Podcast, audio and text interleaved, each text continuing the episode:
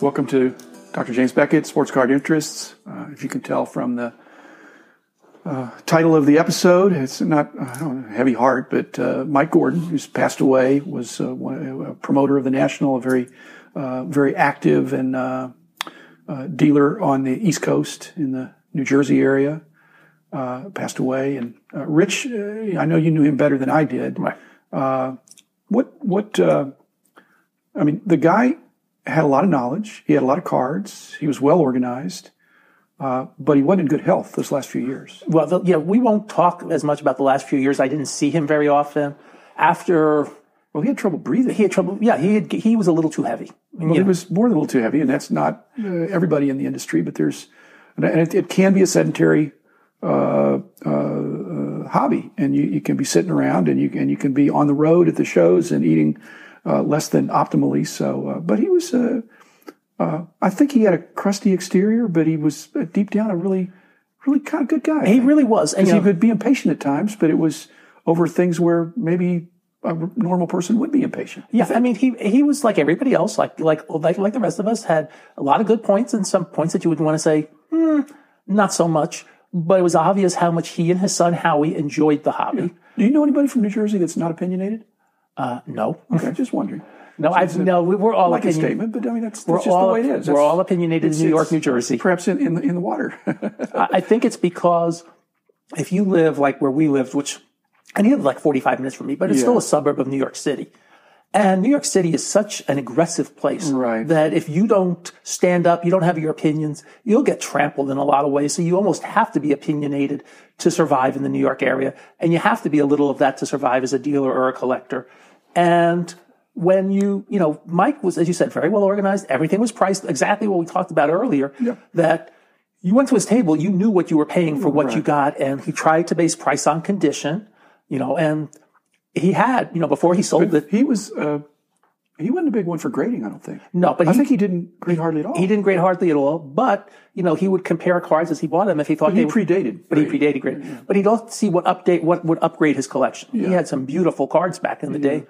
I used to drive with him to Albany because my house was on actually on his way to Albany and he had this big old car so he could fit my stuff in the car with me and it was about 10 minutes out of his way. He says, I'll get you. And so we'd load the car. Yeah. We'd drive up and back the same day. I'd always be exhausted and fall asleep about eight o'clock that night, oh, but wow. it was a really a cool thing. And, it, it, you know, they, we could fit my stuff in the back seat of his car and me. And so I got to spend many hours in the car with him and Howie. We talk about things. Yeah. I remember one time we get up to Albany and it, we hear this wonderful world. It's three degrees outside with a wind chill of 30 below. It's like Albany in the wintertime is not exactly the world's warmest place. In case you wondered why I never moved back to New Jersey, 30 below wind chills will usually do that to you every time. I always felt that Mike was really pretty smart. He was very smart. Because uh, I know Howie's smart, his son, and he just, again, he didn't uh, wear that on his sleeve or anything, but you could tell he was a, he was a bright guy. You know, and yeah. And one of my favorite Mike Gordon stories has nothing to do with baseball cards. And in some ways, it's kind of sad. It's kind of predates why he had the weight problem he had.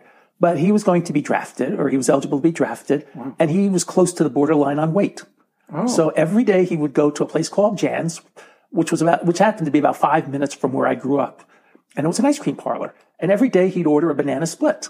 Oh, Rich, I, and, I know you're not making this up because your stories are legit, but kids, even adults, do not just what you're about to hear. Just don't don't do, do it. But he put on enough weight eating the banana split every day where he avoided military service. That hurts. And, and that's I, I actually did not do that. I actually wound up serving in the army. That's a, another story, but I didn't know I had an ice cream banana split you, option. But probably you probably weren't close to the weight. I probably weren't close to the weight borderline needed either. Some uh, some lead time. I, I, want to hear about the. I never heard knew you were in the army. I want to hear about that story someday. Lieutenant Beckett. Yeah. Okay. Well, we'll have to talk about that in a future episode. Yeah. Uh, but Mike, but that caused his weight problem. So it's you know. Wow. So that's because he never was able to shake the weight he added from mm. that. So yeah, well, you know, I, I told you some of my favorite shows were in the New York, uh, yeah. you know, in that area, and he was a mainstay. And what Mike did, and I was part of the crew, is Mike would get a group of tables at a Gloria Rothstein show, yeah, and Gloria would probably discount him. Let's say it was twenty tables, and then he'd charge us whatever he charged us, yeah. and his money, you know, basically his two tables or three tables would then become free, free, which is perfectly fine if you want to lay out that much money, and then take the risk of not everybody showing up hey, that's that's something worth doing. But that was a to me that was a great business model. Did, did I, I always thought that he was a careful business guy. He was Is that true? Yes and yes and no. He was careful, but every once in a while he would be uncareful, and mm-hmm. that's probably not a word. But in 1989, he ordered 350 cases of 89 Fleer factory sets. Oh. Because that was the only way you could get a lot of Fleers in 89 Yeah. he ended up the next year actually doing well because Griffey exploded. He actually doubled his money one year later. But he, what I would have done, especially with all the stores that were extant in New Jersey at the time, goodness. I would have just said, okay, I'm paying thirteen fifty each, sixteen to you, until I get mine for free. You know, he was less of a wholesaler of those. So you think he was he held on? Uh, he, as I said, he got lucky on those that Griffey exploded the next year, and he could get twenty five wholesale. But if Griffey didn't, he wouldn't have had. Yeah. Well, you got to take a risk sometimes, and it takes money to make money sometimes. But again, in some of the years, this industry, it just it seemed like whatever you bought would uh, would would be immediately saleable at a at, at a profit, and other sets not so much. But Well, and there were interesting, sometimes weird things like 85 Donruss highlights exploded. So everybody thought 86 Donruss, and Mike had nothing, Mike did not invest in those, but 86 Donruss highlights would explode. Oh, they exploded in the wrong direction. but wasn't he more of a vintage dealer at the show? He was a vintage dealer at the shows. so what what was this? This was when he had of his store. Okay, well, You have a store, you need, you, you need the new sets in the store, right. Especially in the 80s and the 90s. You need, And, and you were saying that as he was getting in bad health, and this may apply to some other other people, but as his health was declining, he uh, tried to divest Yes. of some of his stock because he, wasn't able to he go to the, sh- uh, the shows that. anymore. And so that's a kind thing to do to your heirs to not dump a ton of cards on them, literally multiple tons perhaps, but to divest in an orderly fashion. well, if Howie wanted to stay in the business, at least Howie would have known what to But do. but but Howie would would not be encumbered with the huge volume. Right. Howie might Howie is smart young man himself. You know, Howie's a figure out successful what he, lawyer. What he what he wants. Uh, he he wants some of it, perhaps not all of it though. Right, but they through a mutual friend, he put he put his cards into a, one of the larger auction houses, and you know basically was able to sell his collection for very good money. And Oh, good. we were talking about this was recently somebody pointed out why is Bob Gibson, who's now 83, 84 years old, selling his personal memorabilia? And Gibson's response was something to the effect of, "I have X number of grandchildren. I take in this much money. I'll split it between the grandchildren. They can pay for college. They can do what they want." And they don't have to deal with what are we going to do with dad's stuff or grandpa's Well, especially in, he has terminal illness, right? that's Lou Brock that's actually very sick. But Gibson just had something. Gibson had something, but Brock's is more serious. Okay, but at any rate, the whole point is when somebody passes away, there's just this chaotic period afterwards. If you're the heirs or the executor, the last thing you want to worry about is some of these things that have that have a value that's not fully perceived eh, by everybody. I mean, in sports collectibles, somebody might think eh, eh, there's the trash and treasure thing. You know, his trophies are not trash, but even then, knowing what where to where to place that to get to get fair values. And I think that's one of the smartest things people I like can do. that. I like that. And I actually and not even for just famous people, for for anybody, and it, not even just for sports collectibles. If you're if you're uh, declining, and you know, if uh, Bob Gibson, I think is 84. he's 83, 84, yeah. So I mean, basically, he's in a situation where, you know, it's how many, not just how many more years do I have left, but how many quality years do I have left?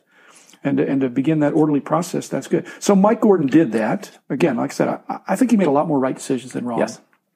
The ice cream thing notwithstanding, but uh, but he was a mainstay at the shows and was. Uh, I remember he sold a lot of our magazines. He was one of our biggest, He was one of the bigger- biggest sellers. And he sold the magazines. It's not like he was distributing them to other dealers. I remember there was some show trip. I had to bring 200 baseballs for him to sell.